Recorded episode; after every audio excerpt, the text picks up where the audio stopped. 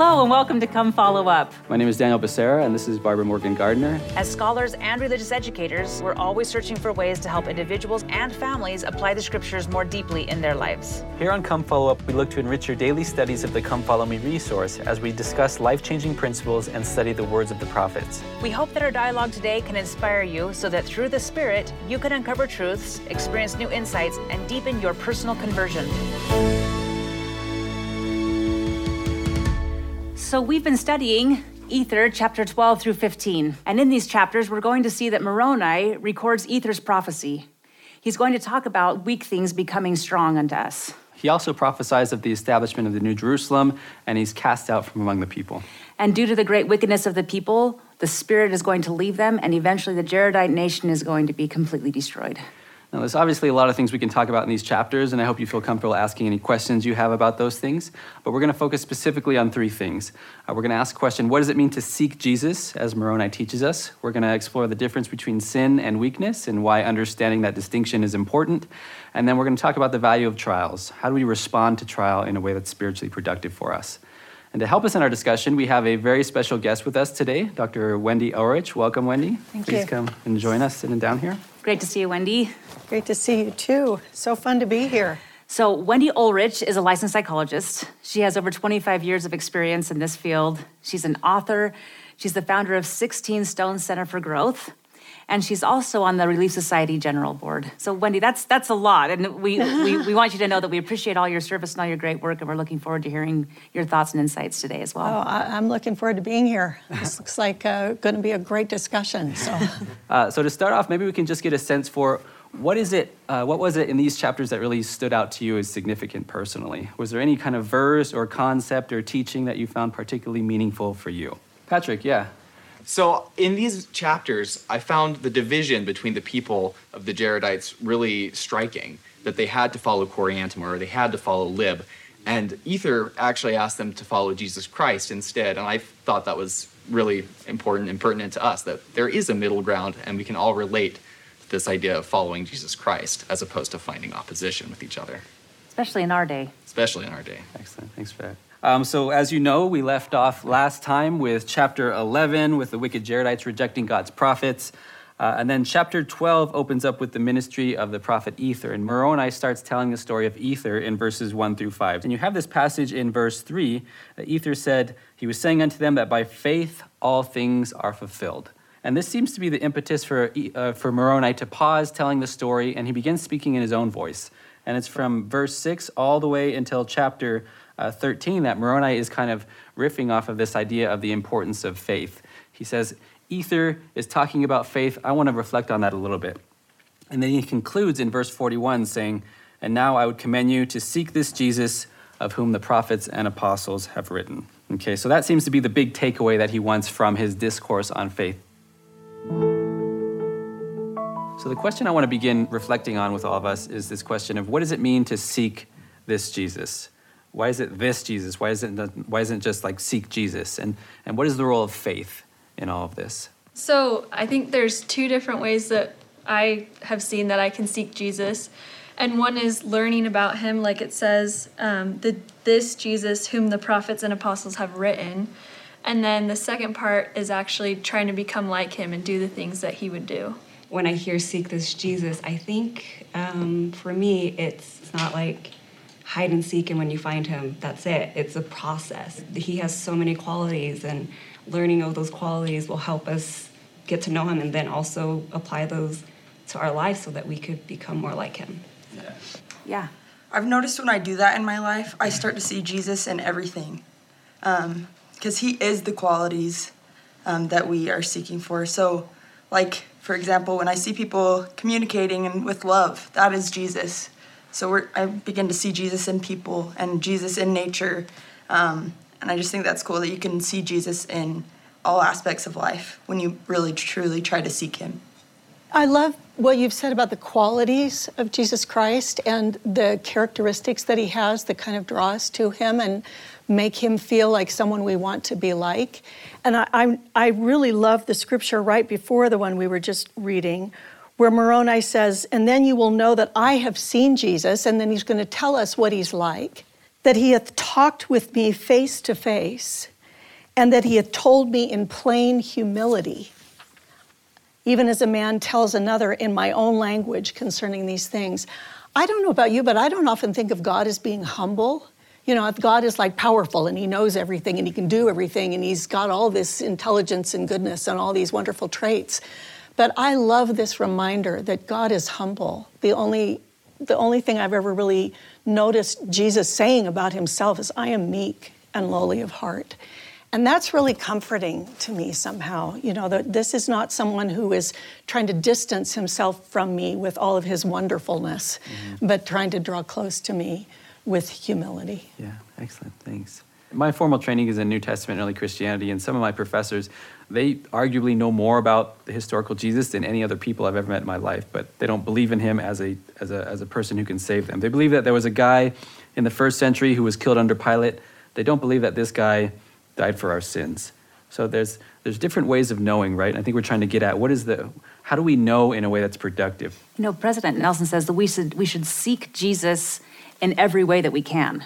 So it's studying about him, it's learning about him, it's following him. It's probably doing what you're talking about with your professors who are doing everything they can historically to understand him. It's, it's everything we can possibly do to seek Jesus in the way the brother of Jared did. I was looking through this, and that word, this, Jesus, stood out to me. And I, I think partially just simply because there's been a lot of confusion here, and these people are about ready to, to lose the Holy Ghost in their lives.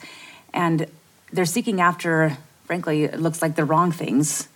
And I, I would imagine at this time, if they really truly understood Jesus, this Jesus, as is mentioned all throughout Ether chapter 12 and all throughout the entire Book of Mormon, it's the Jesus that, that we know that lives, that the brother of Jared saw. He, he saw him and he saw his, his attributes and he talked to him face to face and he was able to testify of him. The prophets and apostles want us to, to talk about this Jesus Christ that has the ability to save all mankind. It's the Jesus Christ that makes it possible for us to be exalted. It's the Jesus Christ that performed the atonement for all of us, his atonement. It's not just some movie star, it's not it's not just some fictional character. This is Jesus Christ, the son of the living God. So going back to this question of uh, what is the value of faith as we try to reach out to Christ? I went through and I asked this question uh, specifically in, in chapters 12 and 13, and I made a list of everything that faith seems to help us with. I'm wondering if these speak true to any of your personal experiences. Have you had personal experiences in which faith has helped you to hope for a better world, or has led to you to glorify God, or has helped you abound in good works? I mean, does this seem true at all with you, or what else has faith done for you in your own life? So I love how you have uh, leads to performing miracles um, in my life, I feel like um, on the level of my faith throughout my life, I feel like I have noticed those tender mercies more in my life when I am being faithful, and also miracles that have happened in my own family and with others. I have learned to really be sensitive to that and notice that um, when I have been having that faith, um, especially and especially seeking Jesus Christ. Laura, when when have you seen a miracle as a result of your faith? We had um, several people in our neighborhood who had cancer. And um, it was kind of overwhelming. In our small little three street neighborhood, there was um, five, five people that had cancer. Um, we had, we saw many miracles. Um, sorry, a dear friend of mine did pass away um, just recently, but um, she was given, I think, through the cancer treatment and through the prayers of our neighborhood, from the children of the neighborhood and the faith of our neighborhood, uh, she was given six more months with her family. That's beautiful. Thank you for sharing that. I love that you can see the miracle, even though it seems like there was a tragedy that took place, but the miracle was still there. That my guess is, as you mentioned before, as we watch the hand of the Lord, uh, He manifests His miracles to us, and I think that's part of the tie-in of faith. Faith allows us to see the miracles as well that Jesus Christ performs. Wendy, do you have some thoughts that you'd like to share with us regarding that testimony? It brought to mind the scriptures uh, that has been really important in my life about uh, Peter when he is out on the water. He hasn't really met the Savior yet. He's out trying to fish. He's not getting any place, and he sees this man on the shore He says, You know, put your net on the other side. And he brings in this huge load of fish that they can't even, it breaks the nets, they can't even bring it in. And Peter, you can imagine, is overwhelmed. I mean, this is amazing. This, talk about miracles. You know, this is something he's just not seen as a fisherman. And yet his reaction is sort of uh, kind of confusing. You know, what does he do? He goes, he falls down before the Savior, and then he says, Depart from me, leave, go away. And you think, oh, excuse me? You know why, why would you say that? Um, especially if we have been seeking this jesus all of our lives and i think peter had been. He was a he was a faithful man in some way but he's saying depart from me lord. Why? Because i am a sinful man. I feel that feeling sometimes of you don't know what you're dealing with here. You don't know, you know, how, my, how big my weaknesses and my, my shortcomings and my failings and my sins have been. And, and so maybe you just don't want to deal with me, and maybe I don't really belong here with you. But what the Savior says to him is, don't be afraid. Come and follow me, and I will make you fishers of men. And um, that's a beautiful statement to me. Don't be afraid. Don't be afraid of your weakness. Don't be afraid that I'm going to just judge you and shame you and make you miserable. Don't be afraid that it'll be too hard. If you seek me, if you come and you follow me, I'm going to make wonderful things happen in your life, and you're going to have the influence on others that you want to have with people that you love and that you care about as well. And it gets to another question I had is how has your understanding of faith developed over time. I think we have a video that has a question similar to that. Maybe we Okay, could go to that yeah. video. Hi, my name is Gavin Harris. I'm actually from Rexburg, Idaho. I'm going up to school here. As a person that I feel like I do have a lot of faith in Christ and in the gospel of Jesus Christ, I sit here and I wonder how I can increase my faith equal to the brother of Jared's so that I can have miracles like he does. Yeah, that's a great question. What do you think? Annalisa? It's more of a perspective shift. What do you count as a miracle? And as you have more faith in Christ and as you learn more of what He really has said and has promised, then you'll see that you have miracles in your life every day, and the faith will just allow you to see them even clearer. That's a beautiful comment. It's sort of like playing peekaboo with a little ki- a little kid. You know, for when you first start, they don't know that ball is still underneath there when you hide it. It's when they see it and then they can't see it over and over again that they begin to get that feeling. Oh yeah, it's still there even when I can't see it. And I think the Lord is doing some of that with us too. He's sort of saying, okay, you know, remember, I'm still here. I'm still here. You know, I'm leaving, but I'll be back. And, and so we, we learn to hold on and pull him more inside of us as we go through this process of learning to trust and remember when he's not right, right near us in the way that we're, that we're wanting him to be. This is not just a belief we're trying to strengthen. It's a relationship that we're trying to build. Excellent. Thank you so much for this conversation. Daniel, thank you for bringing in the idea of seeking this Jesus. And we've heard a lot of wonderful things about miracles. We've talked about how to increase our faith. We've talked about important things that we can expect through our faith. It's been a great topic. So, Wendy, another part of this chapter in Ether chapter 12 that we see is this idea that Moroni is really struggling. To us, I think we see Moroni as this amazing prophet, and he's just so strong and he's able. And, you know, we think about the restoration and his role in that, but then, and here, he's talking about how weak he feels. Yeah, isn't it fascinating? In, in Ether 12, verse 23, the Gentiles are going to mock us because of my weakness in writing. And he says it again in verse 25. We look at our weakness and we stumble, and I fear lest the Gentiles will mock. And the Lord sort of says, Yeah, mhm, yeah, they will. Fools mock. That's, that's fine. You know, they're going to do that. But they will also mourn if they do that, because my grace is sufficient for the meek. That's a wonderful statement. And this verse, for some reason, grabbed hold of me because I realized Moroni's talking about weakness, but this is not a sin that he's talking about. And I began to think about that and realized there is actually a big difference between sin and weakness. He doesn't need to be forgiven because he's not a good writer. You know, that's not a sin. That's not a moral failing. So it's helped me to kind of remember what is a sin? Well, it's a violation of the commandments of God. And we have to sort of know that we're doing it, right? We have to kind of choose to do something wrong. We talk about sin, but but Moroni's not even saying mistakes here. Perfect. Right? So let's get to that. Yeah. So, what is a weakness? What would you say, Barbara? What do you think is a weakness? Do you have a word that comes to mind for you? Um, I would probably say Inability? An inability. Okay, yeah. I've used the word limitation. It's like something that you don't yet know how to do or that you you can't do as well as you would like.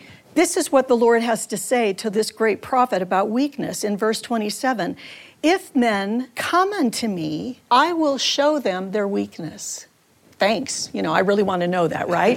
but he's saying, no, this is going to help you, really. I will show you what's your weakness. And I think part of the message there is, I will show you what's your weakness as opposed to your sin. And then this remarkable phrase, I give unto men weakness. Can we imagine the Lord in his wildest moments of, you know, revelation ever saying, I give unto men sin? No. So what does he what's he doing here? I give unto men weakness that they may be humble and my grace is sufficient. My grace is enough for all men that humble themselves before me. For if they humble themselves before me and have faith in me, then will I make weak things become strong unto them something about being mortal, about being weak, about being in this mortal, broken, fallen condition is necessary for us to be empowered to become like God. And that's an interesting sort of paradox. Wendy's brought up this great point about the difference between, between weakness and sin. When have you recognized that your weakness came from the Lord? when our life circumstances change, I think our weaknesses can become more. So I didn't realize that I was an extremely angry and impatient person until I had kids.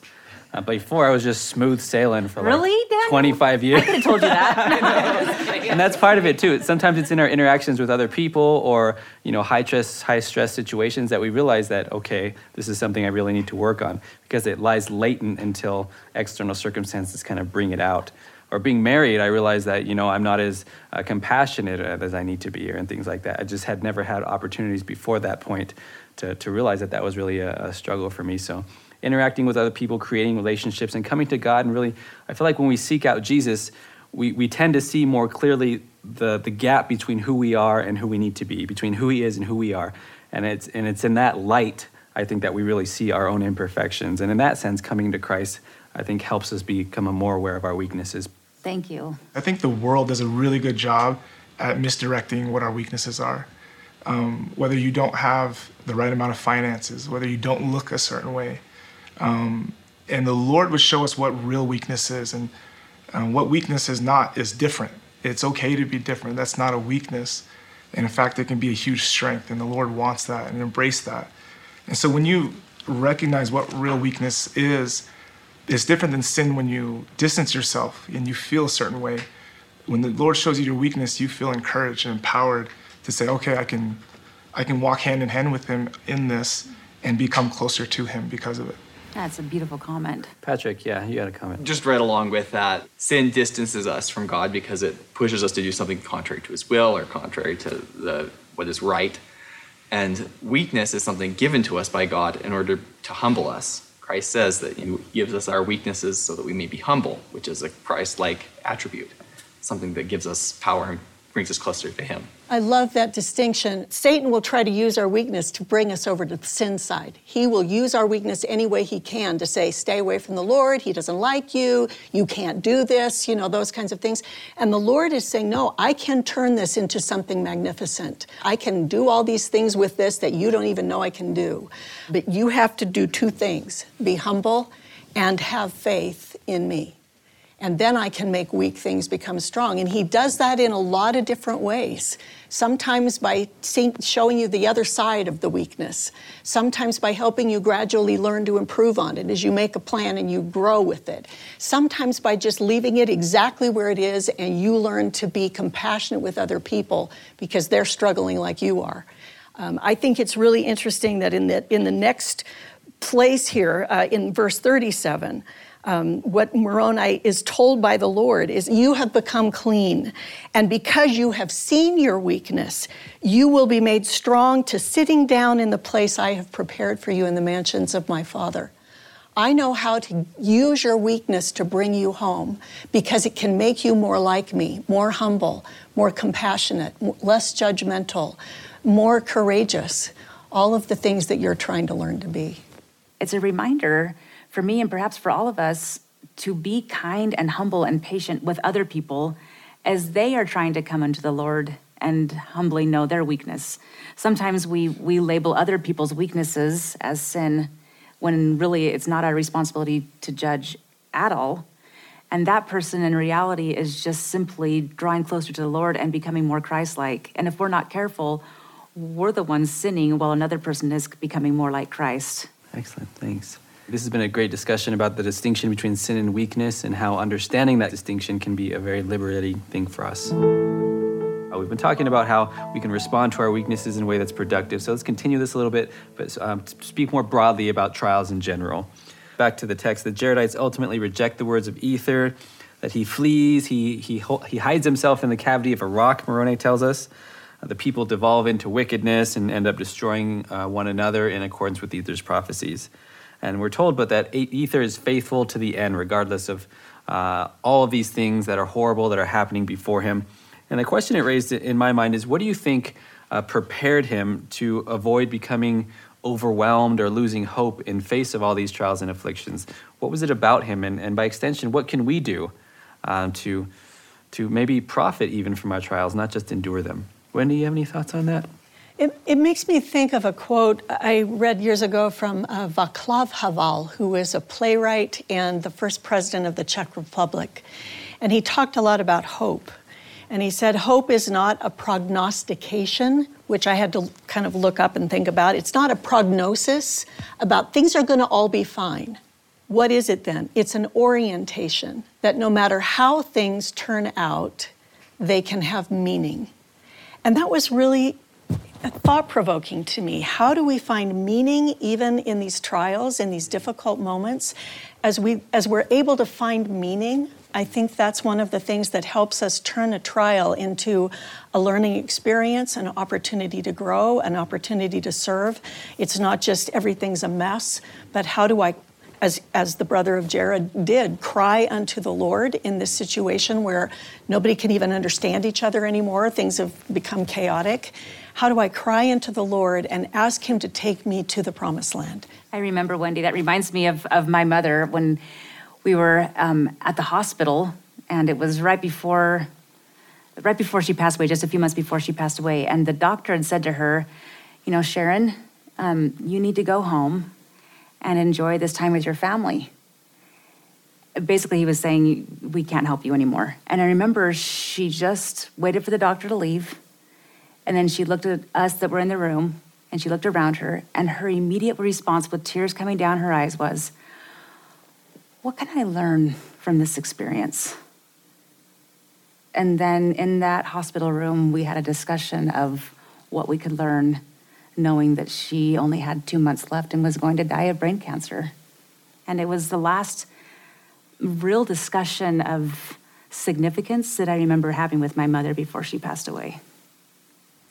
What a meaningful experience to help you all kind of weave a story together about how we do this as a family, how we do this as individuals, and how can we remember this and pass this to the rising generation to help them. remember that resilience and doesn't doesn't just mean you get over it. It means you learn something from it and you you find your deepest values and you live them in that moment. Laura, I see that your hand raised. So I know it's really hard to find the value in trials. As I was thinking about it, I'm like, oh, it's still hard. It's still hard to come to terms with that and find the value. Like how your most humble mother said, you know, let's find the reason, let's find um, what I've learned from this. That's hard, really hard to do. Um, but for me, I know um, with prayer and with faith, that's how you get there. Not on your own. You really do need the help from your Heavenly Father. Yeah, thank you so much. This, this has been a great discussion on, on the value of trials. And I appreciate, Lori, what you've said here, and Wendy as well. Thank you so much for your insights. It's been a great discussion all around today regarding seeking this Jesus and trials and our weaknesses versus sins. Thank you so much for coming today. And thank you to those watching at home. And we're grateful for your comments and your questions via social media. We hope you can join us here in the studio sometime, but if not, um, please tune in next week for Come Follow Up.